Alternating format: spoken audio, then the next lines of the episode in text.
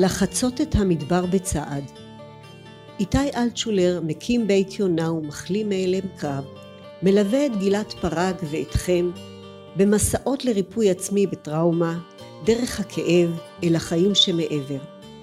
זוהי דרך שהוא מכיר היטב כמי שדרך בה בעצמו וליווה בה גם אחרים.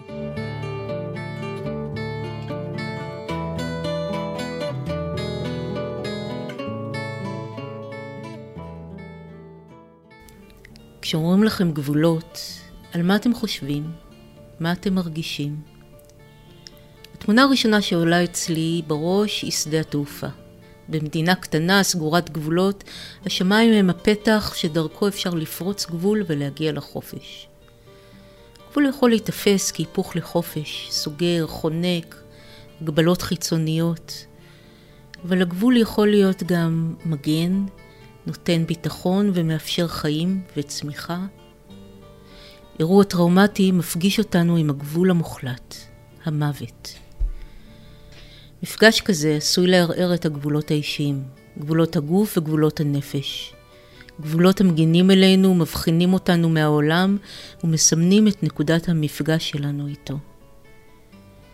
הטראומות מחוררות את הגבולות בהדרגה או בבת אחת ומשאירות אותנו חשופים ואת המגע עם העולם לכאוטי. כמו אור, גם הנפש שלנו יודעת להתחדש באופן טבעי ולהצמיח ולתקן חזרה את הגבול. כשל במנגנון ההתחדשות הטבעית יעורר התנהגויות וסימפטומים שנוכל בנקל לזהות עם פוסט טראומה. בפרק הזה ניפגש שוב עם רונית. היא כבר עברה תהליך משמעותי ומצליחה להגיד לא ברור ורך. נשוחח עם איתי על רונית מנקודת המבט של הגבולות ומשמעותם לנשים שעברו תקיפה מינית. על צורות ערעור הגבולות המשפיעות על כל מרחב החיים ועל איך נראה גבול בריא והדרך ללמוד ולתקן אותו. התיקון שלשמו יצאנו לדרך. אז בואו נמשיך.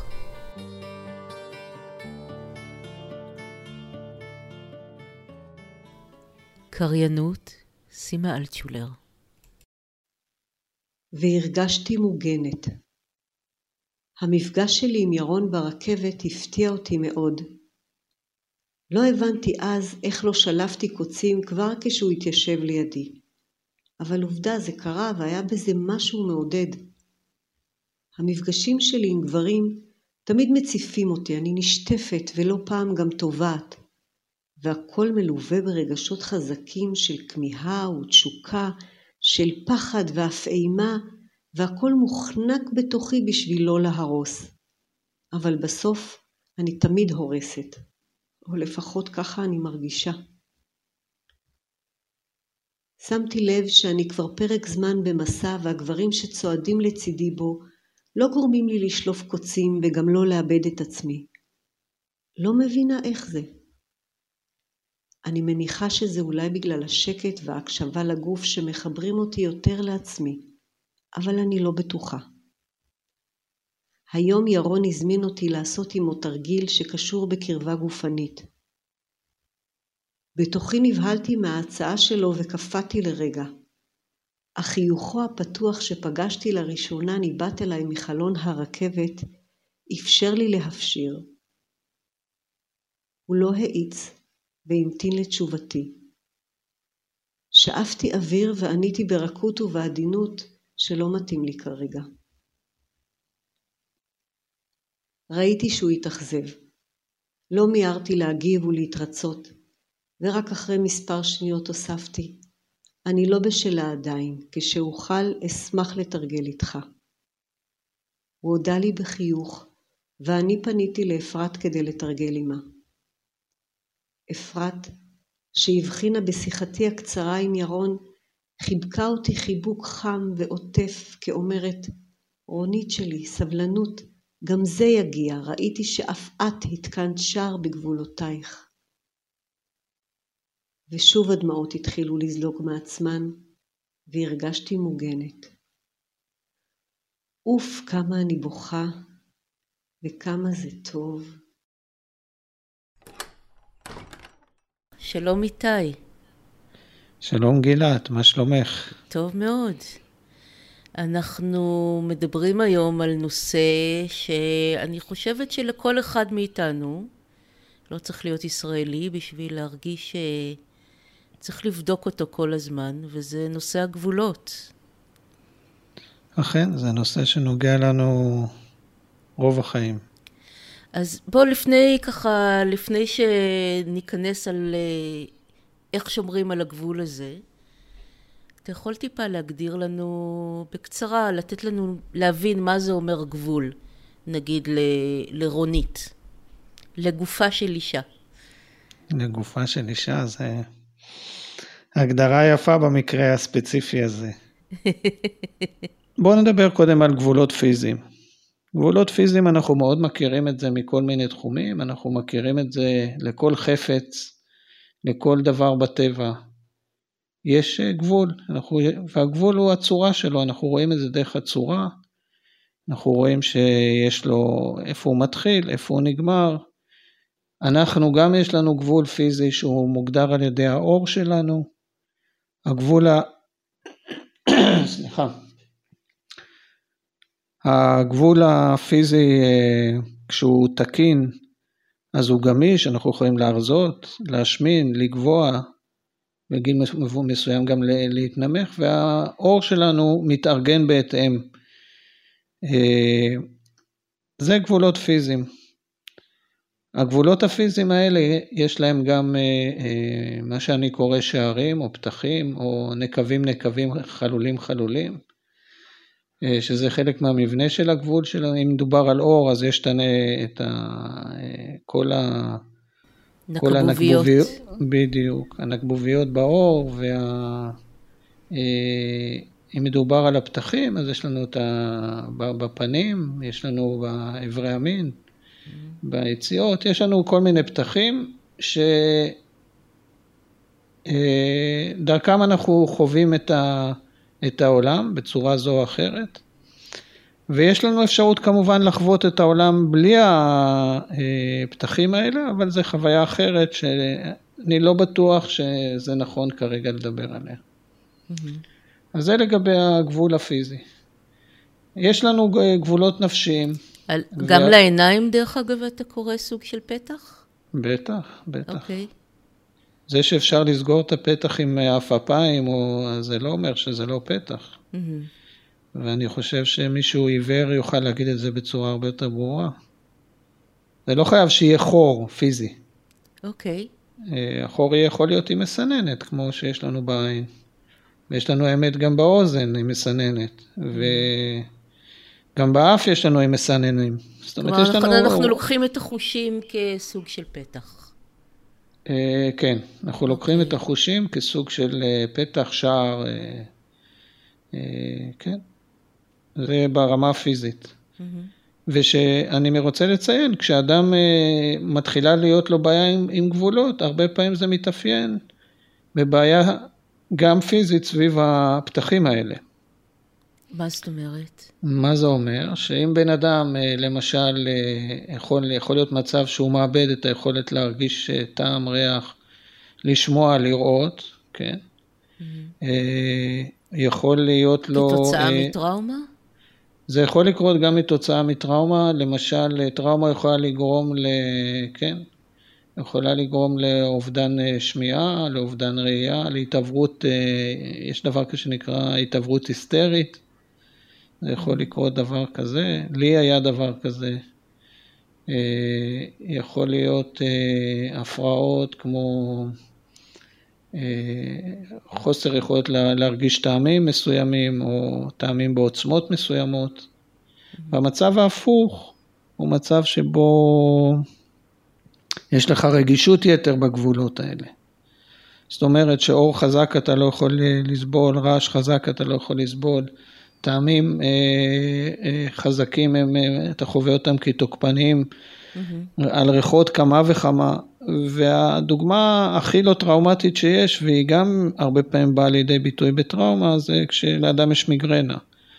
כשלאדם יש מיגרנה, ואם יש לו הרבה מיגרנות, הרבה פעמים זה יושב כן על איזושהי טראומה מודחקת או לא, אז יש לו רגישות לריחות, יש לו רגישות לאור, יש לו רגישות לקולות, בזמן ההתקף של המיגרנה. ואז הוא צריך לעשות מה שעושים הרבה פעמים בטראומה, הוא צריך להיכנס לחדר ולבודד את עצמו ולמנוע את עצמו ולהימנע מהמפגש עם הדברים האלה, כי הם פשוט בלתי נסבלים. התהליך הפוסט-טראומטי הוא כזה שדיברנו על זה בפעמים הקודמות, שאנשים נמנעים, אז פה הם נמנעים מהגירויים החושיים, יכולים להימנע מאוד כל מיני דברים. בגלל פגיעה במנגנון הגבולות. עד עכשיו דיברנו על גבולות פיזיים. גבולות נפשיים הם גבולות שהם קשורים לשני מישורים. אחד, המישור הפנימי של האדם, שיש לו בלבול או נתק בין העולם הרגשי לבין העולם הרציונלי. זה אני צריכה להבין. אתה יכול להסביר? לתת דוגמה. עד עכשיו הבנת הכל? עד עכשיו פחות או יותר, אתה יודע, אנחנו כולנו חווים חושים. א', צריך להזכיר שדיברנו על זה בפרק הקודם, על השיתוף פעולה בין הרציונלי והרגשי. כן. עכשיו, השיתוף פעולה הזה נדרש, בגלל שכשאין שיתוף פעולה, כפי שתיארנו בפעם שעברה, אז יש איזשהו נתק. עכשיו, אין שיתוף פעולה הזה יכול להיווצר בעקבות יצירת גבול או חסימה בתוך הגבולות האלה שלא מאפשר תנועה בין הצד הרציונלי לבין הצד הרגשי. אוקיי. למשל, אם יש לנו אירוע מפחיד ואנחנו לא מסוגלים להתמודד אותו, כי אנחנו כולנו שקועים בתוך הפחד עצמו, ואנחנו לא יכולים לגייס את הצד הרציונלי שאומר לנו, היה לנו את זה כבר פעם, זה לא כזה נורא, יש לי מה לעשות, יש לי מי לפנות, אז אנחנו למעשה תקועים בתוך צד אחד, נעולים בתוך גבול מסוים של הצד הרגשי, או לחלופין, אדם שהוא מאוד מאוד נמצא בתוך הצד הרציונלי שלו, ומאוד מתקשה ליצור קשר עם הצד הרגשי ולהרגיש את עצמו, וכמובן כתוצאה מזה גם להרגיש מה האחרים חווים. זה סוג של גבול שגדל בגלל הטראומה ולא יורד, אתה אומר. זה משהו אנחנו מעלים אותו לזמן הגנה ושוכחים להוריד אותו, לא מסוגלים להוריד אותו אחר כך. לפעמים אנחנו עושים את בזמן הטראומה, ולפעמים זה מתהווה כתוצאה מעודף אינפורמציה, עודף לחץ על המערכות האלה, וזה נוצר לנו מין הגנה ספונטנית כזו, שהיא בסופו של דבר משבשת את החיים. אז אתה מדבר על המקום שבו הגבול קולה אותך, או קולה חלקים בתוכך. נכון. זה יכול להיות גם עוד רמה מסוימת, שיש לנו רגשות שהם תחומים בגבול ואנחנו לא יכולים לגשת אליהם. כמו רגש של סביעות רצון, רגש של מרוצות, רגש של אהבה עצמית, או לחלופין רגש של פחד. יכול להיות גם מצב כזה שאדם לא מסוגל להרגיש פחד, ואז הוא במצב מאוד מאוד מסוכן. כי פחד זה רגש מאוד חשוב שמגן אלינו ממצבים מסוכנים. כן. אם אני לא מסוגל להרגיש את הפחד, אני במצב סיכון קבוע. אז זה גם יכול להיות סוג של סגירה של הגבול, ואפשרות נוספת, זה מצב שבו יש לנו זרימה בלתי פוסקת ובלגן בראש, בגלל תנועה בין רגש להיגיון. או לחלופין, בלבול רגשי שכל הזמן צפים לנו כל מיני רגשיות ואנחנו לא יכולים להגדיר אותם ולתחום אותם ולהגיד אני מרגיש את זה, אני מרגיש את זה, אלא יש איזה מין שטף שבסופו של דבר בגוף הוא נחווה כסוג של רעש או היסטריה או חרדה. אז אתה מדבר כאן על מצב שבו הגבולות הם לא ברורים או בעצם לא קיימים. יש לנו הצד של הרגש והצד של ההיגיון, והם מעורבבים זה בזה. הם לא תחומים, הם לא תחומים בצורה כזאת שאני יכולה להבחין ביניהם. נכון, אבל אני לא הייתי מגדיר את זה כפי שאת הגדרת, שאין גבולות, אלא שהגבולות הם לא מובחנים מספיק. זה לא שאין גבולות, אלא שבגבולות יש מצב שאני נוטה לקרוא לו גבולות מחוררים, ואז הדברים שוטפים דרך החורים האלה, דרך החורים הבלתי מבוקרים, ויוצרים את הבלגן הזה, או לחלופין, המקומות שצריכים להיות בהם פתחים, כמו שדיברנו על העיניים, פה, זה, אז יש את זה גם בגבולות הפנימיים, אין להם, הם סגורים יותר מדי, כאילו, כמו שאתה כל הזמן הולך עם הפפיים סגורות, אז אותו דבר יכול להיות לגבי המערכת המנטלית, רגשית, הפנימית. ויש עוד מערכת גבולות, שהיא מערכת גבולות שהיא פחות מדוברת, וזה היכולת להיות פתוח לעולם הרוחני, למשהו מעל ומעבר לחושים ולרגשות, כשהיעדר הפתיחות לעולם הזה הוא גם מקשה מאוד על תהליך הריפוי. מפוסט טראומה, מהסיבה הפשוטה שחלק מההבראה היא התחברות של האדם, או של היסוד החי של האדם, ליסוד החי הכללי שנמצא בעולם, ולא ליסוד החי שנמצא בעולם. והחיבור הזה הוא מאפשר לך לצאת מהבית סוהר שלמעשה החוויה הטראומטית מכניסה אותה אליו. וברגע שאין לך את האפשרות הזו, נגיד את הנעול בלבל הרגשי או הסבל הפיזי, אתה מאוד מאוד מתקשה לעשות בעיקר את הצעדים הראשונים לעבר הבראה. אני יכולה לתאר את זה אולי כמצב שבו אני נמצאת בשלב הישרדותי, ואין לי עדיין את הפניות הרגשית להרים את העיניים למעלה. כן, בצורה רצופה. כן. ומה שאנחנו עושים בהתחלת התהליך, אנחנו עושים ריווח קטן בתוך המצב ההישרדותי, במטרה לפתוח את הצ'אנל הזה. עכשיו, שלא יהיה טעות, לא מדובר בהכרח על משהו דתי, או ניו אייג'י, או איזה קאט, לא, שום דבר מהדברים האלה, למרות שהם עוסקים בדברים דומים, אבל זה לא דרך היחידה, אלא להתחבר למשהו שהוא גדול, גדול מאיתנו ומוכר בעולם הטיפולי בתור העיקרון מספר אחד של האנונימים למיניהם, אלכוהוליסטים אנונימים או כאלה דברים, שזה מפתח מאוד מרכזי לתהליכי ריפוי או להחלטה קוונטית על בחירה במסע של ריפוי עצמי. אז אם נחזור לחברים שלנו שאנחנו מכירים אותם, יש לנו את רונית, שאני חושבת שאפשר להציב אותה במקום של הגבול הפרוץ, וירון אולי נמצא במקום ההפוך, שבו הוא מגדל איזה אטימות ולא נותן לאהבה להתקרב אליו. בוא נתחיל ברונית. רונית כנראה נפגעה, או לא כנראה נפגעה מינית באיזושהי צורה, ולא בדיוק ברור איך, לא בדיוק ברור מתי, לפחות בשלב הזה שאנחנו נמצאים היום בסיפור. אבל מה שחשוב להבין, הפגיעה המינית הזו פגעה במנגנון הגבולות שלה, ויצרה לה מין סוג של גבולות מחוררים.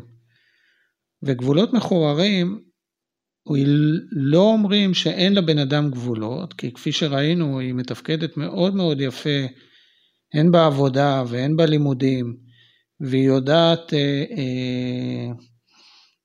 להגדיר את עצמה, ושיבינו אותה, להתקדם ולבקש ולדרוש דברים, אבל כשזה נוגע למרחב של קשרים עם גברים, או קשרים אינטימיים עם גברים, הדברים הופכים להיות מאוד מאוד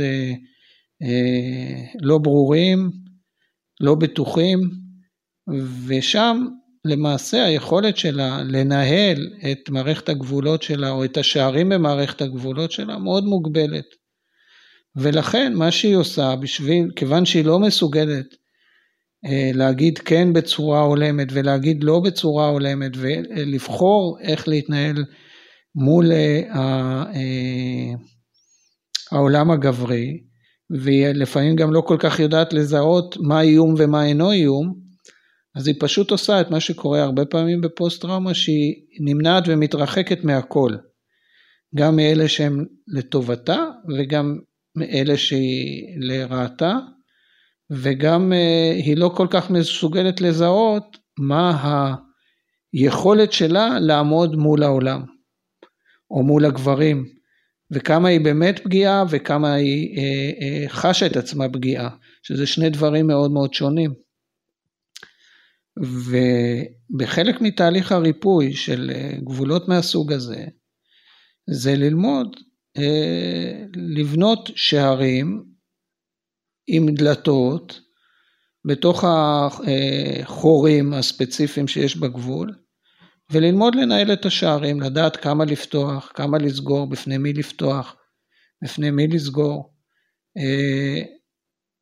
ויותר מאוחר נדבר, למה הדברים האלה לא קורים באופן ספונטני, וממה אנשים, או במקרה הזה שלנו רונית, מפחדת כשהיא לא למעשה עושה את זה באופן יזום מבחינתה. בסיפור של רונית יש לה קושי להגיד לא, אבל זה נשמע כאילו היא כל הזמן אומרת לא, אז אני לא כל כך מבינה. מה זה הלא הזה שהיא לא יודעת להגיד? היא לא אומרת לא, היא פשוט נמנעת ממגע, היא לא אומרת לא, שמציעים לה, היא לא אומרת לא, היא פשוט נמנעת ממגע, מכל סוג של מגע. כל האפשרות שמישהו יפנה אליה בכלל, יתיישב לידה ברכבת, יציע לה משהו, כל כך מפחיד אותה, שהתשובה האולטימטיבית, היא לא יכולה בכלל לשקול את זה. היא לא יכולה להגיד כן או לא, היא אומרת לא בתור דיפולט, והדיפולט הזה הוא דיפולט, אפשר להגיד כמעט פתולוגי, אז היא כן יודעת להגיד לא, אבל זה לא אמיתי, כי לא אמיתי לידו תמיד יושב גם כן, ואנחנו ראינו איך היא אומרת לא בפעמים הקודמות, ואיך היא אומרת בסיפור הספציפי הזה, היא אומרת שני דברים, היא אומרת לא, או למעשה אומרת לא עכשיו, זאת אומרת שהיא אומרת כן, למשהו עתידי, ואומרת לא, למשהו עכשווי, מתוך קשב לצרכים שלה ולרצונות שלה, שזה מהפכה מבחינתה, כי אם אנחנו קודם היינו בלא דיפולטי כזה, שאין בו שום אלמנט של בחירה, פה יש מצד אחד אפשרות כן להגיד לא, ולא להיבהל מזה, ולא לחשוב שכל העולם תוקף אותך, ומצד שני, לראות את האפשרות לכן, בסיטואציה שבה אני בוחרת, שבה אני מחליטה מתי מתאים לי ומתי לא מתאים לי. לא שהגבר יוזם, מחליט ונכנס למרחב שלי ועושה בו כבשלו, ולפעמים אנשים עושים את זה גם בלי שאומרים להם כן או לא, זה לא כזה משנה, עובדה, היו לה קשרים קודם, וכפי שהיא מספרת, הם היו קשרים מוטרפים. מה זאת אומרת? קשרים שבהם בעצם חוותה שוב פגיעה? מה זה אומר קשרים מוטרפים? קשרים מוטרפים זה שאלף כל הקשר הוא בווליום נורא נורא גבוה ואין קטעי מנוחה. שהכל בהתרגשויות וחיוביות ושליליות בצורה מאוד מאוד קיצונית. כמו למעשה להיות בסוג של סערה בים, שזה לאורך כל הקשר, בלי יכולת לנוח. עכשיו הדברים האלה נובעים מחוסר יכולת להגיד לו, חוסר יכולת לעמוד על הצרכים שלך, חוסר יכולת לזהות את הצרכים שלך, ולפעמים ולא פעם זה קורה, כששני בני הזוג הם מאותה בעיה, או בבעיה דומה, ואז אם כל אחד פולש לתחום של השני, או חודר בלי בכלל לראות אותו, ואז האדם אומר, וואו, כן, עשית לי משהו, אני לא יכול לסבול את זה יותר, תורק את הדלת והולך. במקום להגיד, אוקיי, לא מוצא חן בעיניי, בואו נבחר משהו אחר, שזה משהו קצת, גלים קצת יותר נמוכים. מריבות קיומיות, ואחר כך התחברות קרובה ביותר, שכאילו מפצה או על ההיעדר והכעס והנתק הקודם. הדבר הזה לאורך זמן גם שוחק רגשית וגם שוחק פיזית, כי הגוף מגיב למצבים האלה כאילו במצב הישרדותי כפי שתיארת קודם, ולקרוא לדבר הזה אהבה ובית ואינטימיות קצת קשה. וירון, ירון הוא בדיוק בסיפור ההפוך, ולא בהכרח שזה מסיבה אחרת, לא בהכרח שלירון קשה לדעת מהמצב של ירון האם יש לו גבולות מחוררים או גבולות שאני קורא להם גבולות נוקשים, שבו יש שערים והוא פשוט מתקשה לפתוח את השער, שהצירים חלודים, שלא נעשה הרבה זמן שימוש בשערים האלה, והשערים שלא עושים בהם שימוש לא נפתחים בקלות. לעומת זה יכול להיות מצב שבו אדם יש לו גבולות מחוררים, והחוויה שלו של פלישת העולם לתוכו, הריגושים לא במובן החיובי אלא האיומים, הם כל כך גבוהים שהוא במקום לייצר חור הוא בונה שם קיר. זה לא שער שהוא יכול לפתוח, ואז יש לו בעיה, הוא לחוד בתוך העולם שלו ולא יכול להיפגש עם העולם. וקשה מאוד לדעת בשלבים הראשונים או מהיכרות שטחית כמו בסיפור, מה באמת הסיבה האמיתית. אבל הקושי של ירון הוא בקושי של לבוא ולהגיד, אוקיי, בוא ניתן למשהו בכלל להיכנס. לא להגיד כן. הקושי של ירון זה בקושי להגיד כן. כי להגיד כן לדברים בצורה כזו שהוא מאפשר לדברים להיפגש איתו בלי שהוא יהיה מאוים בצורה קיצונית. וזו תגובה שונה, היא תגובה שונה של אנשים שונים, של מנגנונים שונים, למצב הזה של הטראומה. כשירון אומר, אוקיי, עדיף לי להיות לבד עם עצמי סגור ונעול, מאשר להיפגש עם העולם שהוא מאיים. ורונית אומרת, עדיף לי להיות פתוחה, פרוצה ומחוללת, מאשר להיות נעולה בתוך העולם בלי שום סיכוי להיפגש איתו ולהיות בודדה עם עצמי. וזה לא שאנשים בכך עושים את הבחירות האלה ברמה מודעת, אבל נעשים מין בחירות כאלה שמאפשרות לאנשים או להשאיר את הגבולות פרוצים, או לנעול אותם על מנעול ובריח בצורה מוגזמת. כששני המצבים האלה הם מאוד מאוד קשים לחיות בהם, ויותר מזה הם בטח לא חיוניים. כאילו לא חיוניים בשני המובנים. לא מלאי חיים וגם לא חיוניים לחיים מלאים. אז אני חושבת שלא לגמרי במקרה נתת את תפקיד הכן, הקושי של הכן לירון ואת הקושי של הלא לרונית. נראה לי שלנשים גם בדרך שמחנכים אותנו להגיד לא הוא דבר מאוד מסובך. מצד אחד אומרים לנו להגיד לא ומצד שני זה נקרא אסרטיבי, או באיזה זכות. זה מתיישב על משהו חברתי גם, עוד לפני הטראומה. ללא ספק, ללא ספק שיש במנגנונים האוטומטיים של בחירת האלטרנטיבות, התנאיות חברתיות, הרבה יותר לגיטימי שגבר יהיה כעוס, והרבה יותר לגיטימי ומקובל שאישה תהיה במרכאות היסטרית או לחלופין מדוכאת. על בסיס זה המנגנונים האלה נמצאים. ובנוסף לזה, נכון, הגברים הם אמורים להיות מאוד מאוד שמורים, ועם המון המון המון המון שליטה, ולעומת זה הנשים אמורות להיות הרבה יותר רספטיביות, חייכניות, ועוד כל מיני דברים, וזה גם איזה מין אסטרטגיה של האישה להיפגש עם העולם, שהיא לא תמיד משקף את החוויה שלה, ולא משקף את הצורך שלה, ולא משקף את הדרך הכי טובה בשבילה לשרוד ולהתקיים מעבר להישרדות.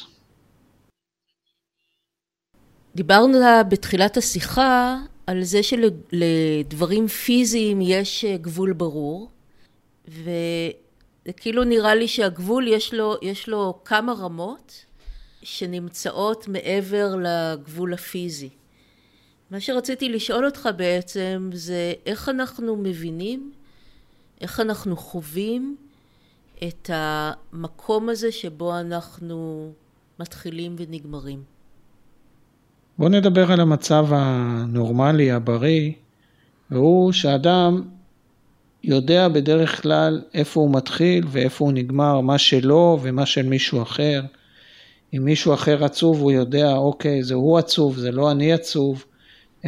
אם מישהו אחר, אפילו מישהו קרוב, נכשל או מפחד, הוא אומר, אוקיי, זה הוא ואני זה אני, ובוא נראה אם אני רוצה, איך אני עוזר לו, איך אני שומר על עצמי, או כל מיני דברים כאלה. אצל אנשים שמערכת הגבולות שלהם נפגעת, קשה להם מאוד להגדיר איפה הם מתחילים ואיפה הם נגמרים. יש לזה שתי צורות. צורה אחת זה שהם מגלים אמפתיה מוגזמת, או מה שנקרא סימביוזה עם האחר. אז אני רוצה להתייחס לקטע ליחסים שדיברנו, היחסים המוטרפים. היחסים המוטרפים הם בדיוק נובעים מהבעיה הזו של לדעת איפה אני נגמר ואיפה אני מתחיל.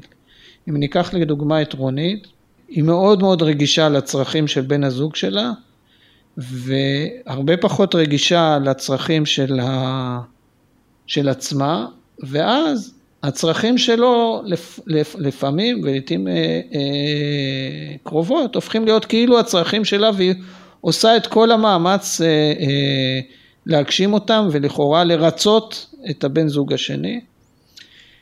אם הבן זוג השני סובל מבעיה דומה, אז הוא גם לא אכפת לו שזה מה שהיא עושה, והוא משתמש בה להגשמת הצרכים שלו כשהוא לא יודע איפה זה היא ואיפה זה הוא, והדברים האלה יוצרים כאוס אכזרי ביותר. עכשיו, מה שזה אומר, שהיא לא יודעת איפה היא מתחילה ואיפה היא נגמרת, הוא לא יודע איפה הוא מתחיל ואיפה הוא נגמר, ואז יש איזה מישמש כזה שאנחנו לפעמים טועים מהטלנובלות לראות את זה כאהבה עמוקה, אבל הרבה פעמים זה אהבה עמוקה דהרסנית. זה מצב אחד. המצב השני, כשאני לא יודע איפה אני מתחיל ואיפה אני נגמר, זה שאני שם את הגבול שלי הרבה הרבה הרבה יותר רחוק מאיפה שאני באמת נמצא. זאת אומרת שאני כל כך מגן על עצמי מהסביבה, מהחברים, מהעולם, אני שם סביבי איזושהי מעטפת של חומה שהיא במרחק קילומטרים ממני, ואז העולם לא מצליח ולאט לאט עם הזמן אני חושב שאני נמצא איפה שהגבולות המרוחקים האלה נמצאים, ואני מרגיש שם לחוד, בודד ואומלל. והכמיהה שלי, בגלל הבעיית הגדרה הזו, היא לפגוש את העולם ואני בכלל לא יודע איך. והדבר השני שדיברת עליו זה על חוסר יכולת להבחין מה באמת מאיים עליי ומה לא. הבעיה של הגבולות, או למי אני פותח את השער, למי אני לא פותח את השער, ממש למעשה אפשר להגיד שזה סיפור כיפה אדומה, שהזאב דופק על הדלת, וכיפה אדומה שואלת אותו, למה יש לך אוזניים ארוכות גדולות כל כך? והיא הרי יודעת שאין בן אדם שאין לו אוזניים כאלה ארוכות, ובכל זאת בסוף היא פותחת לו את הדלת. והשאלה הזו, למה היא פתחה לו את הדלת? קוראת לנו המון פעמים עם הרבה אנשים. שאנחנו מרגישים באינטואיציה את משהו, ובכל זאת לא מתנהגים בהתאם. אבל יש הרבה מצבים שאנחנו אפילו לא מזהים שהבן אדם, ההתנהגות היא באמת מאיימת עלינו, והחוויה הזו נולדת מתוך החוויה של הטראומה. מתוך חוויה של טראומה, יש איזשהו מהלך שאני חושב שהזכרתי אותו במים הקודמות, של בגידת הגוף או בגידת המערכת בחיווי אמת. אם הגוף שלי היה במצב של איום ואני לא הצלחתי לברוח, לתקוף, אלא נתתי במרכאות או לא במרכאות, לעולם להרבל אותי, אני כבר לא סומך שאני מקבל חיוויי אמת מהעולם, מהגוף שלי או מהכלים שלי, להיפגש איתו. ועם הזמן, החוסר אמון הזה הולך וגדל, והחוסר אמון הזה הוא גורם לי לא לזהות מי מאיים עליי ומי לא. מה שגורם לאנשים שהם עברו טראומה, לעבור טראומה עוד פעם ועוד פעם ועוד פעם. זאת אומרת, אם מדובר על מישהו שעבר תקיפה מינית, אז הנטייה שלו להיות פגיע לתקיפות מיניות נוספות היא מאוד נפוצה. אם מישהו עבר חוויה אלימה, היכולת שלו להסתבך באירועים אלימים היא יותר נפוצה. אתה מתאר ממש סוג של מצב של תחושה של עיוורון מול העולם. לפעמים יש עיוורון ולפעמים יש חוסר אמון ביכולת שלי, זה המצב היותר טוב, שיש לי חוסר אמון ביכולת שלי לפרש את מה שאני כן רואה.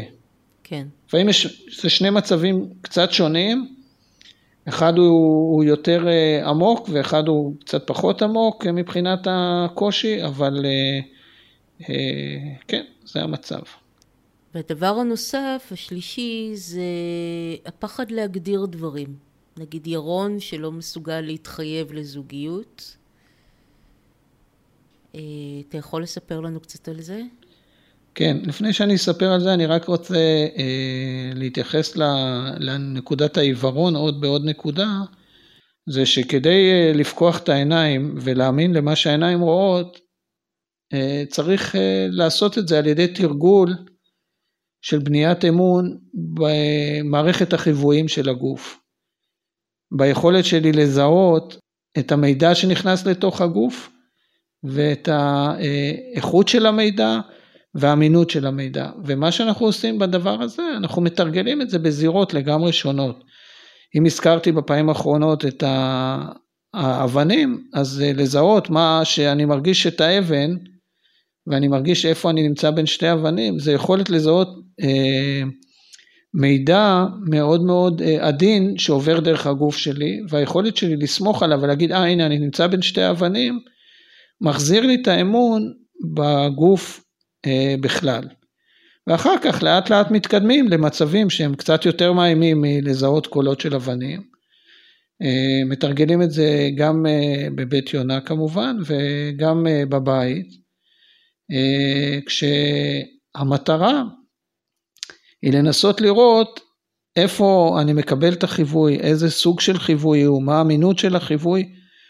ובשלב היותר מתקדם זה יכולת לבחור בתוך מצב הנוכחי, מה אני יכול לעשות? עם איזה תרגול למשל רונית יוצאת הביתה? רונית למשל יוצאת הביתה עם יכולת שפונים אליה בלימודים, לחכות ולראות האם המרצה מצפה ממנה למשהו או לא מצפה ממנה למשהו. האם החברה שפנתה אליה והזמינה אותה לעשות איתה עבודה, רוצה לנצל אותה או לא רוצה לנצל אותה, את היכולות שלה. עכשיו, למה אני אומר את הדברים האלה, את שני הדברים האלה, שהם מרחבים שהם הרבה פחות מאיימים מבחינתה מהמרחבים הגבריים. ברגע שהיא תבנה את היכולת לזהות את הדברים במרחב הזה, אז האמון שלה בגוף וביכולת שלו לתת לה מסר אמיתי הולך וגדל. ואז אנחנו הולכים ומתקרבים ללב הבעיה, אבל עם הרבה הרבה הרבה יותר כוחות. הדבר הזה נכון, גם לגבי אוכל, גם לגבי שינה, גם לגבי דברים מאוד מאוד אלמנטריים של החיים. האם אני, כשאני הולך לרכבת, אני רץ לרכבת כי אני לא אפסיד אותה, או שאני הולך לרכבת לאט ואני מתגבר על הפחד שלי להפסיד אותה?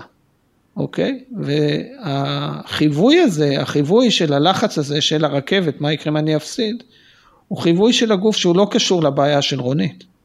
אבל הוא תרגול ביכולת שלי להתמודד עם מצבים שונים. לא להרגיש מאוים אם אני מקבלת איזושהי תוצאה שלא רציתי אותה. למשל, או לא להרגיש מאוים מהציפייה שבו אני צריך להגיע בזמן לרכבת. אוקיי, נגיד שלא באמת אכפת לי, אבל הציפייה החברתית, כמו שדיברת קודם, היא להיות יעיל, להגיע בזמן, להיות ברמת תפקוד גבוהה, וכך הלאה וכך הלאה. לא בהכרח זה הצורך של הבן אדם עצמו, הרבה פעמים זה מין ציווי, או צורך, או צריך חיצוני, שהאדם יפנים אותו, והוא מהווה עוד סוג של לחץ ואיום עליו. אותו דבר זה יכול להיות גם מפנייה של גבר, האם אני צריך לענות לפנייה הזו, או לא לענות לפנייה. אז אתה מדבר כאן גם על העניין של להבין מה מסוכן לי ומה לא, וגם מה הצורך שלי ומה הציפייה ממני. לדוגמה, נכון. זה באמת הרבה יותר מורכב. כן. הדבר הנוסף שרציתי לשאול אותך באמת, שעולה, אם אנחנו שוב, סליחה שאני חוזרת שוב לירון, הוא כאילו לא מהסיפור שלנו, אבל לירון למשל היה קושי להתחייב לתוך זוגיות.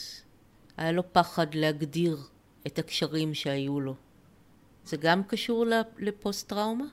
הקושי שלו, ואנחנו ראינו בשיח של ירון עם עצמו, זה לא באמת להגדיר את המצב שלו, ולראות מה הוא רוצה, ומה היחסים שלו עם ההורים שלו, ומה הוא יכול לקבל מהם, ומה הוא לא יכול לקבל מהם. אלא הקושי שלו ביצירת זוגיות, הוא נובע מסיבה אחרת לגמרי, והיא קשורה לקושי שלו להיות פגיע. הקושי שלו להיות פגיע, זה גורם לו לעשות גבולות נוקשים, כי פעם אחת הוא נפגע, מי שנזהר ברותחין, נזהר בצוננין, אז הוא נזהר במים קרים קפואים. אוקיי? וזה הסיבה שהוא לא מסוגל להתמיד בזוגיות. הוא לא יכול לעבור את הפאזה שבו הוא מרשה לעצמו, להיות פגיע. הוא לא מרשה לעצמו להתחבר לצד הרך שבתוכו, שזה הפגיעות. כשאנחנו הופכים להיות בזוגיות, אנחנו באופן מוגדר הופכים להיות יותר פגיעים מה שהיינו פגיעים קודם. כשאנחנו מתקדמים עוד פאזה בזוגיות, ויש לנו ילדים, אנחנו הופכים להיות פי 100 יותר פגיעים, כי הילד שלנו הוא הנקודת אכילס, ואנחנו הופכים להיות מאוד מאוד פגיעים. היכולת להיות בקשרים אינטימיים עם אנשים, זה היכולת להיות פגיע, ולחיות עם זה בשלום, ולפעמים אפילו ליהנות מזה. חלק מתהליך ההבראה, ומהיכולת שלך לפתוח את השער לאנשים מסוימים, בלי לחשוש שהם ינצלו את זה, ניצול ציני, הוא היכולת להיות פגיע. אחרי שמישהו נפגע, ונפגע פעם, ואולי עוד פעם ועוד פעם, זה מה שקרה במקרה הזה של רונית, אז אנשים מאוד נזהרים. אבל יש כאלה שלא מבטרים, ועוד פעם ועוד פעם נכנסים כאילו מכורים לפגיעה הזו, ויש כאלה שהם נפגעו פעם, פעמיים, שלוש, והם בשום אופן לא מוכנים להיפגע עוד פעם, והם נעולים בתוך בית סוהר של הפחד מפגיעות. והגבול הבריא הוא גבול שמאפשר לך מצד אחד לפתוח את הדלת, מצד שני גם לסגור אותה ולזהות מי הפוגע, מי מסוכן וינצל את הפגיעות שלך ומי לא. וזה דבר שניתן לתרגל אותו ולבחון אותו כל פעם מחדש, גם בקשרי עבודה וגם בקשרים אינטימיים. אז בוא נדבר באמת ככה לצד האופטימי, איך אפשר ללמוד או מה אפשר ללמוד, כדי להצליח להבין את הגבול שלנו. אנחנו לא צריכים להבין את הגבול, מה שאנחנו צריכים להבין, אנחנו צריכים להבין את המנגנון ניהול שערים. במידת הצורך אנחנו צריכים ללמוד איך בונים שער, איך פותחים אותו ואיך סוגרים אותו, ואיך מעתיקים אותו למקום אחר. זאת אומרת, לפעמים יש מקום שאתה אומר, אוקיי, יש לנו חברים, החברות לא מוצלחת, אנחנו אומרים, טוב, טוב, ביי, שלום, לא נמצאים איתם בקשר. מצד שני, אם לא נפגענו יותר מדי, אנחנו יוצרים קשרים חדשים, וזה דוגמה של העתקת שער. עכשיו, הרבה פעמים אנשים נצמדים למקום שהוא לא בהכרח טוב בשבילהם, או לחלופין, ברגע שהם נפגעים, הם לא יוצרים שום חלופה.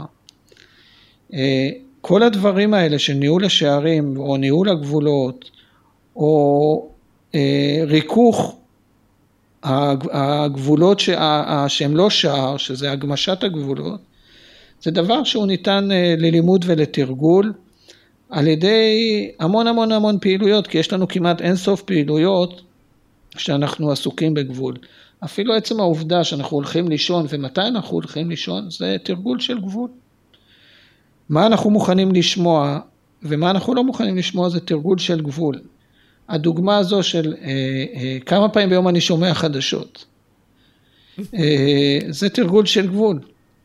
אנחנו יודעים, לפחות ההורים שלי לא היו יכולים לא לשמוע חדשות כל פעם שהיה חדשות. כן, גם החדשות פעם היו כל שעה, ואז הם עברו להיות כל חצי שעה. זה העדכונים, אבל יש כל 10 דקות, יש קפיצה, ושלא נדבר שיש איזה אירוע, אולפן פתוח או משהו כזה. כן, זה מאוד ישראלי. כנראה, כן. כן, הישראליות כפוסט טראומה קבוצתית. כן. אז הדבר הזה נכון גם לגבי השימוש בפלאפון, נכון גם לשימוש בנטפליקס ועוד כל מיני דברים, כשזה הדברים לפעמים הפשוטים, ולפעמים יש לאנשים מסוימים, זה לא כזה פשוט. הדברים של מה אתה מכניס לפה ומה אתה לא מכניס לפה, בתור זיהוי רצון וצורך. ועד עכשיו דיברתי רק על האספקטים הפיזיים, אבל יש גם אספקטים של עם איזה אנשים אני מדבר, איך אני מוכן שהם ידברו איתי, כמה אני מוכן שהם ידברו איתי, כמה אני מדבר איתם, כמה אני מוכן להיות פגיע וחשוף. כל הדברים האלה, אנחנו מתרגלים אותם, שהגישה היא תמיד לעשות בהכי קל והכי מרוחק מלב הבעיה. וכל פעם אני לאט לאט מתקרב, והמיומנות שלי הולכת וגדלה, כי המטרה היא ליצור מיומנות, ואז שאני מגיע לדברים שהם מאוד בעייתיים מבחינתי, הרבה יותר קל לי להתמודד איתם, ולפעמים מפסיקים להיות בעייתיים. אני חושבת אחד הדברים המעניינים שאמרת קודם, ואני רוצה רגע לשים על זה דגש, כל הזמן דיברנו על העניין הזה של איך אני מבינה מה פוגע בי ומה לא פוגע בי, איך אני מחליטה מתי לסגור ומתי לפתוח. זה מצד אחד, כאילו דיברת, זה סוג של המיינד, ומצד שני אמרת, אני לומד דרך הגוף לדעת מתי לפתוח ומתי לסגור.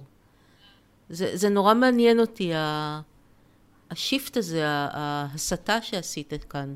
אין כאן הסתה, יש כאן ייחוד. אין כאן הסתה, יש כאן ייחוד.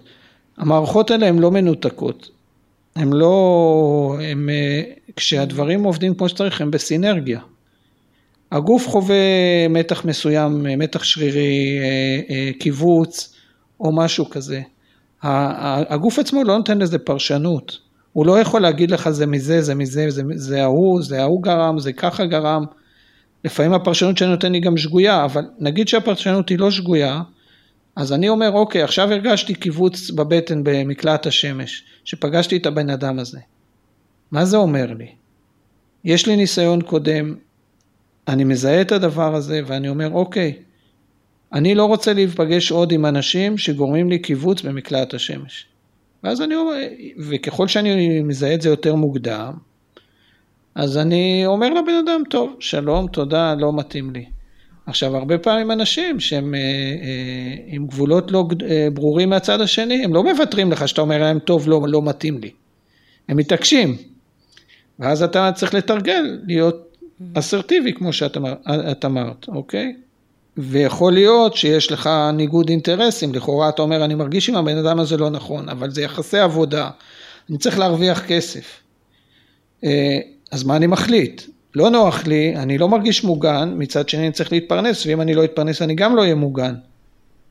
ופה זה עוד סוג של הבניית גבול, שבו אתה צריך לקבוע את הסדרי העדיפויות בצרכים שלך, וזה נושא שאנחנו דיברנו עליו בפעם הקודמת, וגם הוא נותן לתרגול, אבל קודם אתה צריך לדעת מה הם הצרכים שלך, ומה סדרי העדיפויות, ולהבין שזה לא נקודתי, שאתה מחליט פר נקודה, אלא שזה משהו כללי, ואתה יכול להגמיש את זה קצת, אבל במידה מוגבלת. וההתמודדות איתו, הוא משיק להמון המון מרכיבים, הוא לא משהו נקודתי, אוקיי, עכשיו יש לנו גבולות, אלא הגבול נוגע כמעט בכל דבר. והפגיעה במנגנון הגבול משפיעה על המון תחומים של החיים, והשיקום של מנגנון הגבול משפיע על המון המון דברים, בצורה החיובית כמובן. וזה משהו שאני מניחה שצריך להמשיך ולתרגל אותו כל החיים. קשה לי להאמין, אני לא מאמין בשום דבר כל החיים, כמו שאמרו לי ש... אחרי שעשיתי ניתוח מעקפים, טוב, הכדור הזה לכל החיים, ועכשיו אני לא לוקח אותו. אז אני מניח שזה גם נכון לגבי זה. זה לא כי הרופאים אמרו לי שאני לא צריך לקחת, אלא אני חשבתי שאני לא צריך לקחת. אז גם המיומנות, אתה הופך להיות איש מקצוע במשהו שאתה מאוד מיומן בו. צברת מיומנות בתחום מסוים, אם מדובר על אספקטים מסוימים של הגבולות, אז אתה לא צריך להשקיע בזה הרבה מאמץ בשביל ליישם אותה. זה קצת דומה לרכיבה על אופניים. אז זה לא לכל החיים, זה תתרגל מספיק פרק זמן מסוים, ואחר כך זה יהפוך להיות סוג של טבע שני. וזה מאוד אופטימי הדבר הזה. מאוד.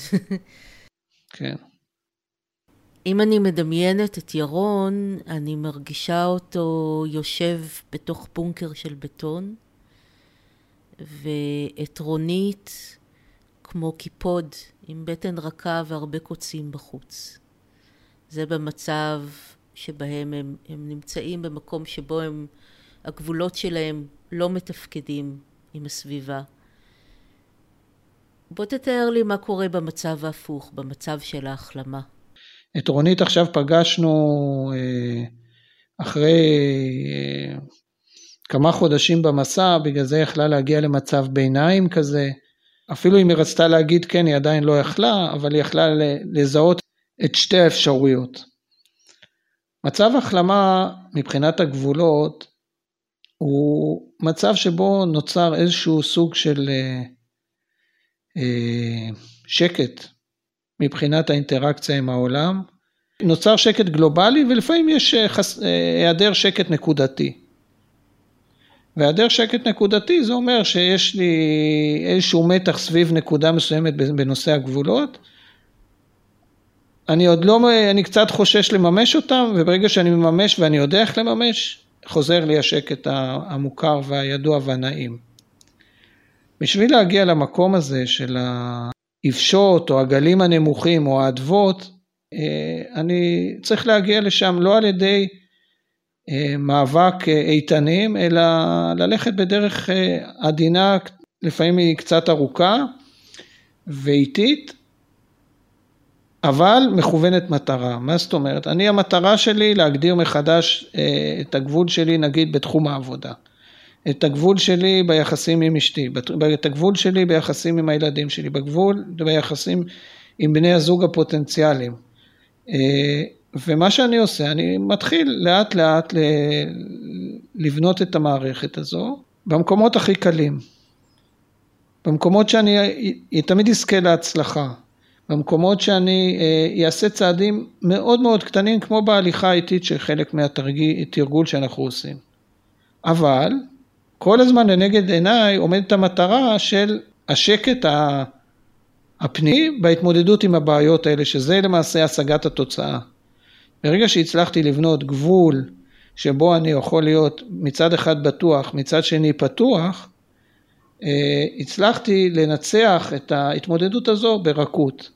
וזה למעשה טכניקה שאנחנו הרבה פעמים משתמשים בה, או עיקרון שמוביל אותנו בהרבה מאוד מתהליכי הריפוי שאנחנו עושים במסע הזה, מתוך האמונה שדברים קשים והתמודדויות קשות אי אפשר לנצח אותם בכוח, אלא רק ברכות, ולכן אנחנו בוחרים בטכניקה הזו, והדוגמה שלי היא, שאני רוצה לצאת מהים בשלום, אם נסחפתי או זה, אם אני אעשה דברים בכוח, רוב הסיכויים שבסוף אני אגיע טבוע לקרקעית, ואם אני נותן לים לסחוף אותי, ועדיין אני זוכר שאני רוצה לצאת מהים, רוב הסיכויים שאני אגיע החוצה בשלום.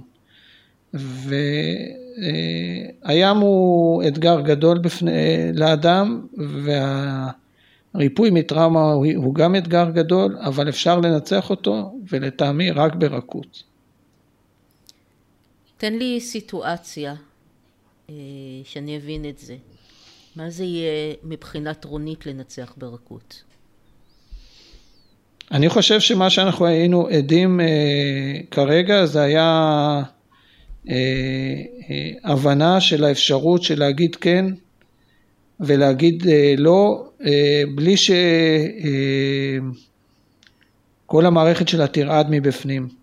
הסיבה שהיא בוכה בסוף הסיפור הזה, זה מההתרגשות שהיא ראתה את האפשרות לפגוש את הגבולות, בלי שיהיה לה את הדרמות הפנימיות שהיא חוותה בכל הקשרים האחרים. העובדה שהיא אמרה לא בינתיים. לא בינתיים. והניצחון השלם, זה שאם היא רוצה לתרגל עם ירון, או אולי, אני לא יודע, אולי היא רוצה משהו מעבר לזה, היא תדע להגיד כן, ועדיין לשלוט על השלבים, ואיך הדברים קורים, ולא בכוח יתר, ועדיין, וגם להיות קשובה לצרכים של ירון, ולא רק לצרכים שלו. ואני חושב שהמפגש שלהם ברכבת, והיכולת שלו לראות אותה דרך החלון, ולא להגיב, להתפרץ למרחב שלה, היה פרס שהיא קיבלה מהמפגש הזה, לראות את האפשרות אחרת, והיא הייתה מסוגלת באינטואיציה לזהות את זה. ואני חושב שאם המטרה של רונית זה להגיע להקים בית וילדים, זה יהיה ניצחון ברכות, אם זה לא יהיה בית שבסוף מישהו נפגע, נרצח או סתם חי חיים אומללים. אני תמיד שמחה לסיים באופטימיות ולאחל לרונית שבקרוב אצלה. כן. אני חושב שמה שקורה לרונית... כי זה מה שהיא רוצה, אם היא הייתה בוחרת אחרת, אז אתה יודע, אני לא הייתי לוחצת, אבל... אוקיי, בתור אימא שלה. נראה לי שזה מה שהיא רוצה. אני חושב שגם ירון וגם רונית מראים לנו סימנים של אופטימיות זהירה, ואני חושב שזה המפתח להצלחה אמיתית בתהליך ריפוי. לא להיות אופטימיים יתר על המידה, כי אז האכזבה היא גם בהתאמה. אז ננהג בעניין הזה במנהג האיטיות, ונחכה לפרק הבא, ותודה רבה איתי בינתיים. תודה רבה לך גילה. ולהתראות. תודה, ביי. ביי.